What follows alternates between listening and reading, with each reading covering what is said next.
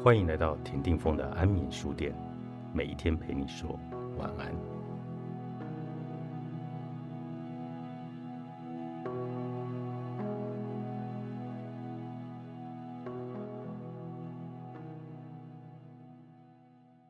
自我超整理，整理整顿自己这件事，说是尽力思考自己的现况与未来，也不为过。而且，思考自我和思考自己与社会的关系几乎是同一件事，也就是思考自己是一个什么样的人，具有什么样的可能性。需要整理整顿的，一般是身边的东西，而且多为具体的物品。但是，这充其量不过就是物品、环境与人际关系的概念性事物，或是与自身想法有关的问题，也需要整理整顿。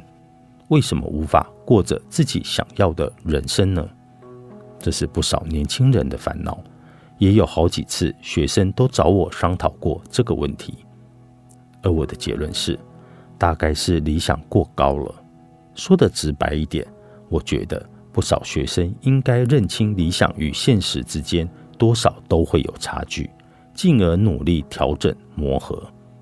之所以会有烦恼、困难与阻碍。往往是因为自己的理想与周遭的现实产生了落差。所谓的理想，就是希望这样，想成为这样，最好发生这种事。那个人应该这么做。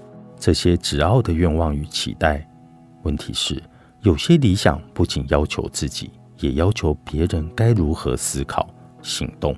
但除非你有能耐，如同君王、催眠师般的操控人心，否则。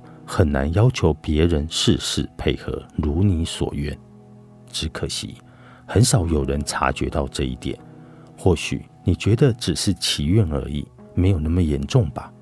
但要是以愿望为基准来看待现实，就会心生不满，形成压力，受害的往往是自己。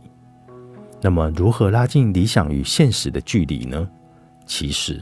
个人的现实也不见得就是一般人认定的现实，往往只是个人的观察，自己认为的现实。好比这也是没有办法的事这一句话，便是一种主观的感受。